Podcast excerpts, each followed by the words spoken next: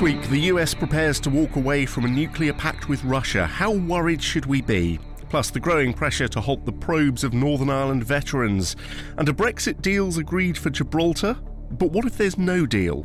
We might seek to put in place some sort of safety net, a what you might call a no deal deal.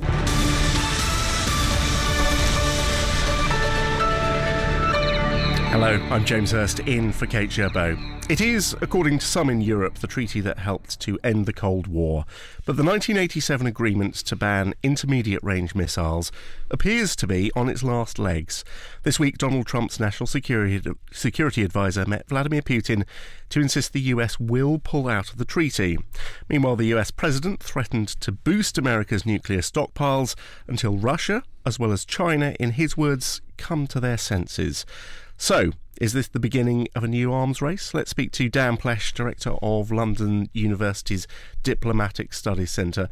Dan, the, the, whole concept of this treaty was to eliminate the missiles that could strike within minutes of launch. If, if, if the treaty is being abandoned, does that threat return? Well, the, that threat is uh, still there with uh, our Trident and other uh, and, and, Russian weapons. Um, so the threat is very real. I think we have these sort of diplomatic events, and people need to understand that the nuclear standoff on hair trigger alert has never gone away, and that thousands of missiles are uh, at a, in a few minutes' notice to fire. So the underlying instability remains, and I think for those who support you know, these weapons and not having treaties, really have to answer the question how long are we expected to live with nuclear weapons? Are we going to have nuclear weapons forever and there not be a war? You know, William the Conqueror had nuclear weapons and Harold had, had nuclear weapons. Are we expected to believe the Battle of Hastings would never have happened? You know, this is nonsense. I mean, we have to understand that we have to control weapons if we are to survive as a species. Things move move in cycles, I, I guess, in history, and we, we you know went through a cycle where nuclear stockpiles and arms were built up. They the circle came round, they've reduced again. Are we going to go into a new arms race if, if this treaty is ended? I think we're already in one. All the uh, nuclear weapon states are building new types of nuclear weapons as we speak the Russians, the Americans, the British version of Trident, uh, and so forth. It is, I think, though, um, a mistake to think about uh, huge uh, Russian and Chinese build-ups. They are hugely inferior to American conventional strike power. And indeed, I wrote an article recently uh, asking whether the US could win World War III without even using nuclear weapons, such as the power and precision and rapidity of the American conventional arsenal. And that's really what worries me, Beijing and Moscow. Let's bring in here our defence analyst Christopher Lee with us as always. Christopher, do you think the loss of this treaty would be as potentially disastrous as, as some in Europe have suggested? Uh, I don't. No, I don't think it's going to be disastrous. Um, I'm not sure it's going to make much difference. I mean, I'm one of those people who thinks, perhaps, um, that I don't see, I've never seen any point in nuclear weapon treaties anyway, um, because uh, relations between, say, two superpowers, uh, that doesn't mean you're going to have a, a, treaty. The relations actually just reflect are reflected by the fact that you get a treaty. Um, Dan has been around this banana for a long, long time. Um, and I think he knows that when you get a, a, a, treaty, you're banning things that you really don't want to have. You're banning things that you can't perhaps see the use of anymore. You're banning things that you don't want, and you're banning things that you don't want the other side to have. But you still got, let's say, 20,000 uh, nuclear warheads or nuclear weapon systems between the two superpowers. What is different now that we should be concentrating far more on things like anti-personnel mines, getting that tidied up, which you won't, um, biological weapons, which we really ought to be doing far more, systems of ratification. I mean, the Americans say we're going to ban this, but you know, you look around and they haven't actually ratified a lot of the agreements mm. they've been to. And the other thing is is is to get to verification processes. These are far more than who's got what, because the answer to, to, to Dan's question, are we going to just have nuclear weapons and wait for a nuclear war? The answer is yes. Um, D- Dan, the, President Obama considered pulling out of this because Russia, he said, were in breach of it. Uh, Donald Trump points out it doesn't really work on a global basis because only the US and, uh, and, and Russia are signed up, not China. It's Europe, though, that's worried. So if this goes, what works for them in its place? Well, you'll see perhaps more pressure uh, from the right wing in Europe to build more nuclear weapons. But it is also a, a, an unfortunate fact for the Western case, and it is, I think, a sad commentary on the Western media that the United States has deployed and is continuing to deploy um, INF banned launch systems, uh, the Mark 41 launcher, which is designed to fire Tomahawk cruise missiles. They're putting them into Eastern Europe, and they say that they're only going to use them for anti ballistic missiles from the Middle East. Well, that cuts no ice with the Russians any more than if it was the other way around. Um, these are banned items under the treaty, uh, and the Russians have a strong case. So both sides, these things are fixable technically, but both sides uh, are at fault here. Uh, and it, uh, Chris's point, well, uh, we're just going to have nuclear weapons until we have a nuclear war you know, maybe sanguine. Um, you know, I have a young family, and uh, I have come from a, a family that traces its roots back 500 years, and I'd quite like to see another 500 years. And I don't, and I live in a house that's 500 years old. I don't see another 500 years of future with nuclear weapons. So then it becomes how do you manage uh, the situation? Fortunately, we have a visionary UN Secretary General in of Guterres, who has, for the first time ever, produced a global strategy for the control of all forms of weaponry, as he says, from hand grenades to hydrogen bombs. And this, I think, should commend itself to Chris, who is uh, interested in a whole range of other issues that he just mentioned. I take this another side of this, though, Dan. Um, I actually believe that you're not going to get rid of. Uh, let's say 10,000 on either side of nuclear warheads or weapons or whatever form. I just don't believe it. Just as in October 86, uh, Gorbachev should not have believed it when Reagan said, oh, well, we can get rid of all nuclear weapons. Um, we've moved into a different area, and you mentioned it, and that is the management of our security. We've got to start thinking how our security might be managed, um, and we've got to look much further around the world where for the first time, we can imagine a nuclear confrontation taking place which doesn't actually involve us, and that's the management of nuclear systems that is a harder job than just actually going to a conference in Geneva and hoping you get hold of something which won't stop you going to war when the relations between the two superpowers or what were the superpowers sink. Final thought, uh, Dan Plesch. Who might gain more from, from from this? U.S., Russia, or do they end up about evens if the treaty goes? Well, I think it's uh, it's lose lose for the world, and I think that uh, I see a solution in the young people who led the uh, charge for a new norm uh, for the nuclear ban treaty.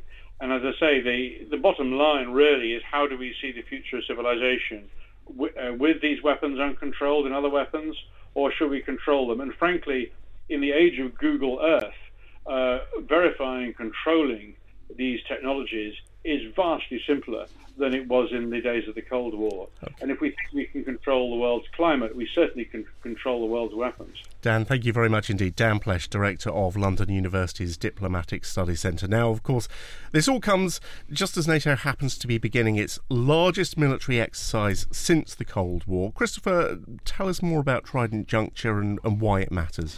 Okay, imagine that the Russians have invaded uh, Norway. Now, there's a 200 kilometre stretch of land right at the north of uh, Norway, uh, which is the border between Russia and Norway. And the Russians reckon that in something like 72 hours they could cross it with support, having done uh, sort of uh, airborne, seaborne, and landborne uh, blasting beforehand. That can be done. So, what happens? There are 29 members of NATO. In theory, it says in the NATO handbook, if this should happen, then we should all go to the help of whichever the Norway it was on the day.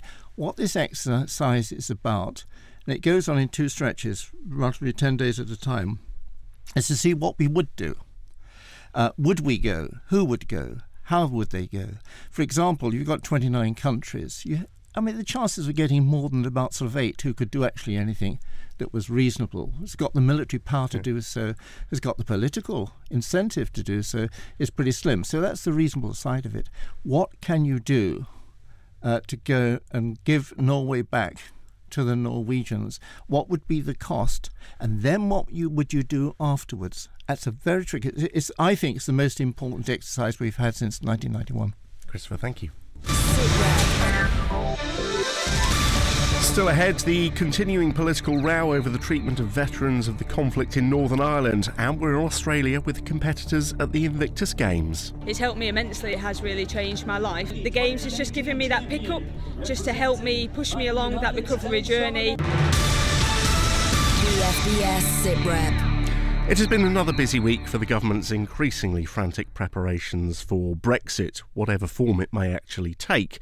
Britain's biggest warship, HMS Queen Elizabeth, has been in New York, hosting discussions on cybersecurity, but also promoting Britain as a trading partner ahead of our departure from the EU. The military is being relied on to boost the UK's post Brexit profile, but the First Sea Lord Admiral Sir Philip Jones told us there is nothing new about that. The Royal Navy was at the heart of the United Kingdom establishing its global trading empire in the 17th and 18th centuries. Uh, and it was the Navy that enabled that to be sustained, enabled the trade to flow, which enabled the empire to build its, its trading missions.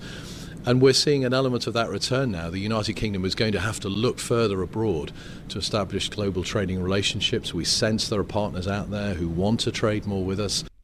Well, the Prime Minister says she is 95% of the way to the Brexit divorce deal.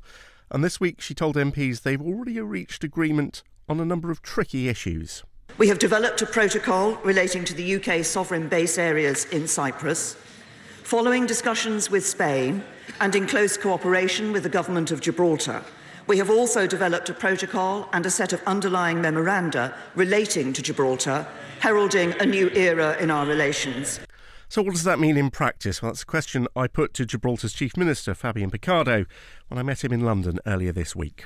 It reflects Gibraltar's different status in the EU today, whilst members, so that as we leave, we leave from that differentiated status in a way that ensures a soft landing for all of those people who've been relying on the application of the treaties until now. Will it effectively mean no change for, for Gibraltar when, when Britain leaves the EU? So, the whole design of the withdrawal agreement is to ensure that all of those people who have been practicing rights under the treaties will have an extra period for soft landing, this implementational transitional period that we talk about, and then thereafter, all of those people will be able to continue to exercise what you might call community rights indefinitely for the rest of their lives if they wish, because they continue to carry those personal to holder rights, as you might regard them in the context of a union negotiation, um, for the rest of the time that they want to exercise those rights either at work or in terms of residence. That doesn't mean that the treaties continue to apply. It means that those individuals have acquired rights, and what we're recognizing in the withdrawal agreement generally and in particular in the Protocol on Gibraltar for those who have been exercising rights in respect of Gibraltar, that those rights will continue indefinitely into the future, even after the end of the period of transitional implementation. So, in short, people are still going to be able to, to flow and work between Gibraltar and La Linea and that, that region. And, and of course, the most important thing for us is that people will be able to continue to exercise their free movement rights, whether in relation to work, um, and that is both uh, in relation to residence in Spain and work in Gibraltar, or residence in Gibraltar and work in Spain. We have a handful of people who live in Gibraltar but work in Spain, and that will continue to happen, but also citizens generally who are exercising their right to travel for recreational purposes or for family purposes will be able to continue to do so all this is dependent on there actually being a complete exit deal. What happens if the UK and therefore Gibraltar leave with no deal? So the whole framework of the protocol is that it hangs off that main withdrawal agreement also between the United Kingdom and the European Union. In the absence of that framework, I think we've agreed enough of the substance of the practical arrangements between us, the United Kingdom, the European Union and Spain that we might seek to put in place some sort of safety net, a what you might call a no-deal deal to protect those citizens who need to continue to exercise rights after the 29th of March. Is there a danger that people, for example, will have to get a, a seven euro piece of paperwork to go back across the border to Spain? Well, not from the point of view of the government of Gibraltar. We're not going to require people to have an additional administrative burden. But the EU might. But the EU might, and indeed, uh, those are possibilities that now open up if there is a no deal situation. Christopher, optimistic sounding talk there from Fabian Picardo. I, I do find myself wondering how much this is actually about Brexit and how much actually this is a spark to try and tie up long running loose threads over Gibraltar and Spain. Listen, when when there was the uh, the, the um, vote for the Gibraltarians, 98% of them said we want to stay European. Mm. Um, in fact, some of them said couldn't even talked about joining Spain uh, so that they could remain European. 30% of Gibraltarians or something like that go to work in Spain. Um, and a lot of them build their houses in Spain because there's nowhere else to build them in, in Gibraltar, etc. This is not tying anything up.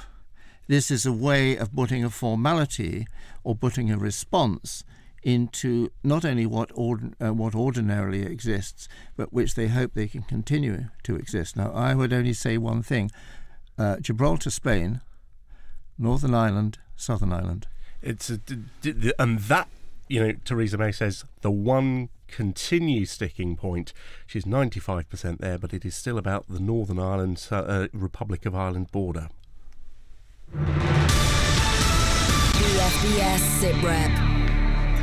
Next to Australia, where the fourth Invictus Games continue in Sydney. Prince Harry told the hundreds of competitors they were the unconquered generation during the opening ceremony at the city's famous Opera House. And the Games are as much about overcoming the psychological star- scars of injury as physical wounds. From Australia, Ali Gibson.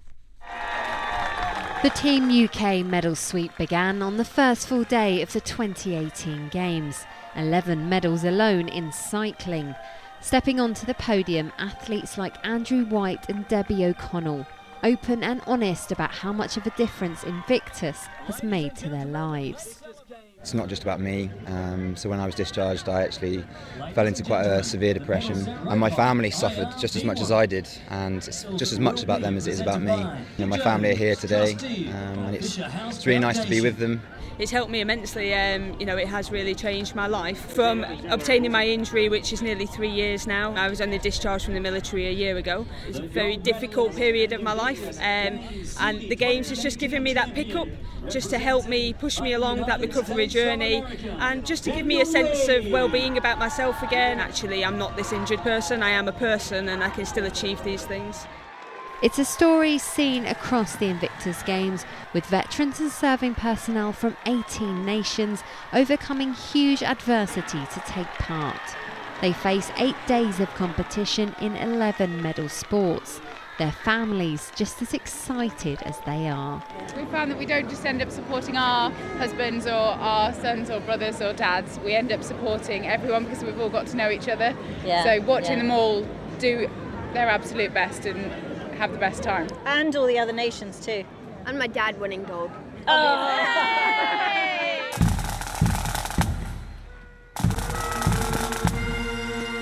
At the opening ceremony held in front of Sydney Opera House, Prince Harry praised the changes in perception for military personnel that the competition has helped bring about.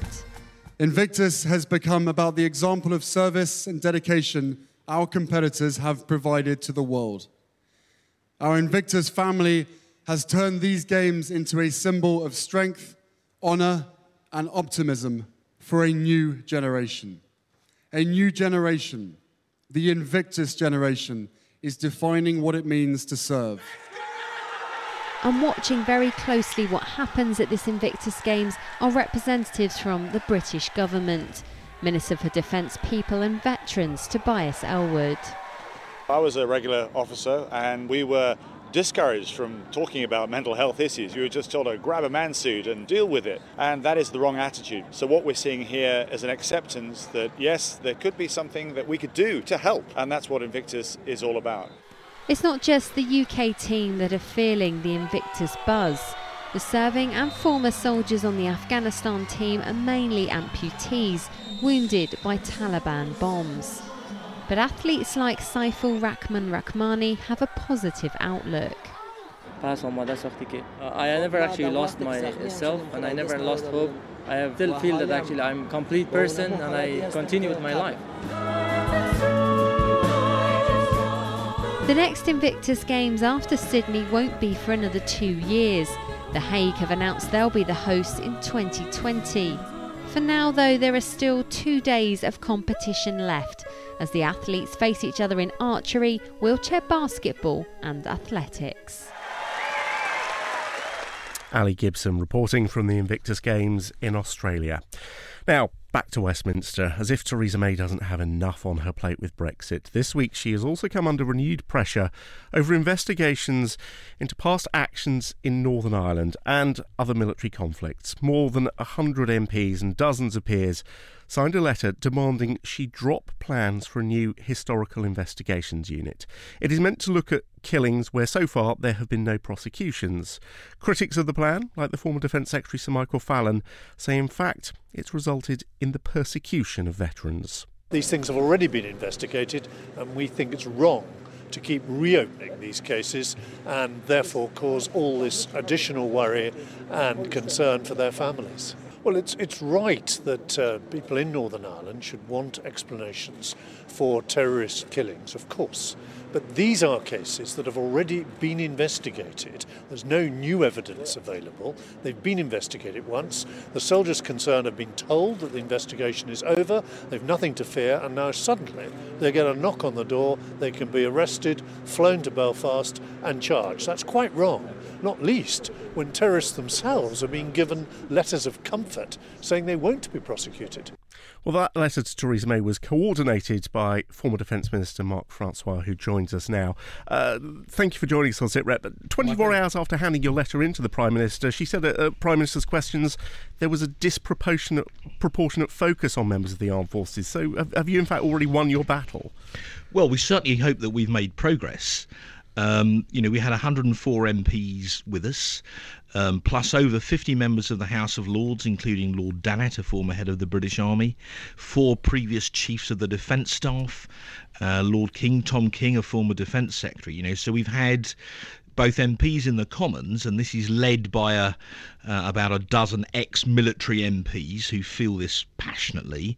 And then, if you like, we've got the sort of military great and the good uh, from uh, from the House of Lords as well. So I think that you know that collection uh, is difficult for uh, the prime minister and other ministers to uh, to ignore. So, you know, we hope we are we have been taken seriously, and you know, we were encouraged to some degree by what the prime minister said in the Commons. But there is clearly more work to do. And it is a, a, a complex issue. I just want to have a, a quick listen to Mark Thompson. He runs a group called Relatives for Justice. His brother was shot dead by the army almost 30 years ago. In the course of the conflict, 20,000 Republicans and several thousand Loyalists went to jail. The British Army were responsible for just under 400 killings. Four soldiers went to jail in separate incidents. All four were sentenced to life imprisonment. All four were released significantly early into their sentences. Now, it is a complex issue. The, the, you, you, hear numbers like that. It's difficult to, to, to know from having not experienced it where the dividing lines lie between what needs to be investigated and what doesn't, isn't it? Well, let's work from first principles. Uh, all of these uh, shootings were investigated at the time. So they were looked into, and military personnel had to operate in accordance with the law. They were, in almost all cases, under the jurisdiction of the yellow card, which gave very clear instructions on when you were and were not allowed to open fire.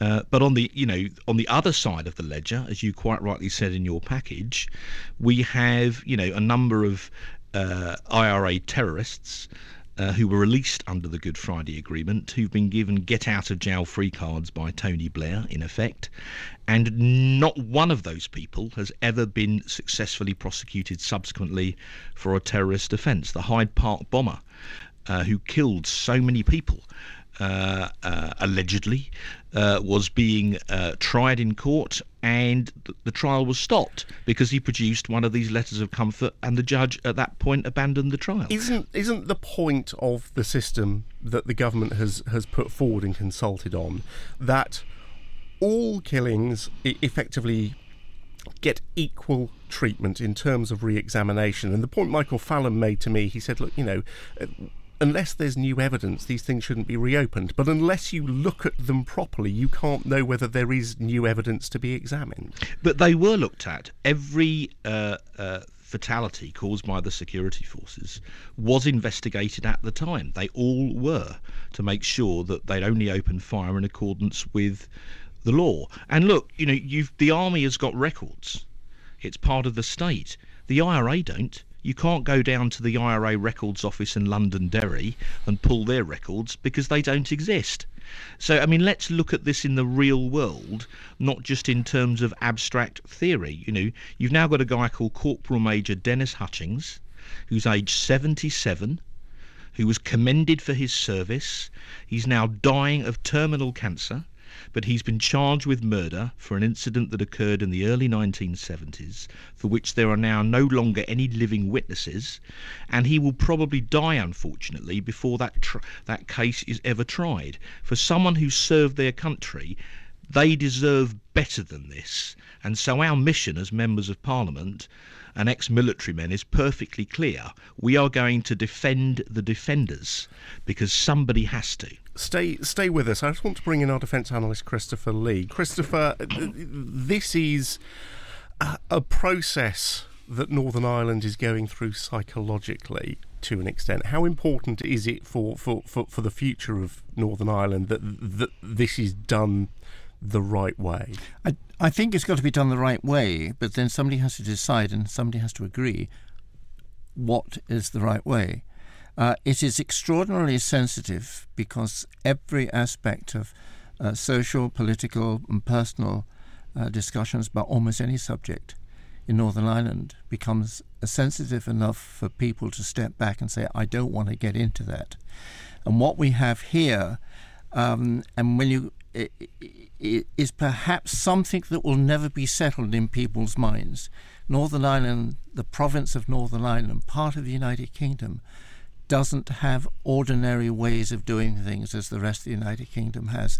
And I think this there, there will be legends about this uh, there'll be stories, Tories told about it, and nobody in the end will be fully satisfied. But that is the, that is one of the uh, ways of the province. Mark Francois, how how difficult to to resolving this is it that, that Northern Ireland doesn't have devolved administration running at the moment? Well, yeah, that is part part of the problem, and uh, I fear that the the Northern Ireland office are dragging their feet on this because they want to appease Sinn Féin because they're desperate to get them back into the Northern Ireland Assembly. And, you know, I think that's pretty appalling. But, but, but is, not it actually right that it, it, should be the, the people and specifically the elected representatives of, of Northern Ireland who, who have the final say on how this goes forward? Well, I, I certainly think they should have a say in it. Um, but, you know, these were uh, UK troops uh, ordered to go there by the UK government and operating under the orders of the United Kingdom Ministry of Defence. So I think that needs to be taken into into account too. I mean, look, you know, this has been going on for several years and basically a bunch of members of parliament who served in the armed forces have got together and said, "Up with this, we may not put." Well, Mark and Francois, oh, and you have been heard. I'm afraid we're out of time. I've no doubt we will discuss it again. But thanks for joining us once again on SitRep today. Thank you also to Christopher and all this week's guests. Don't forget, you can always get in touch on Twitter at BFBS SitRep. And while you're online, you can sign up for the podcast. Just search for SitRep wherever you download your podcasts. Until next time, thanks for listening. I'll speak to you again next week. Bye bye.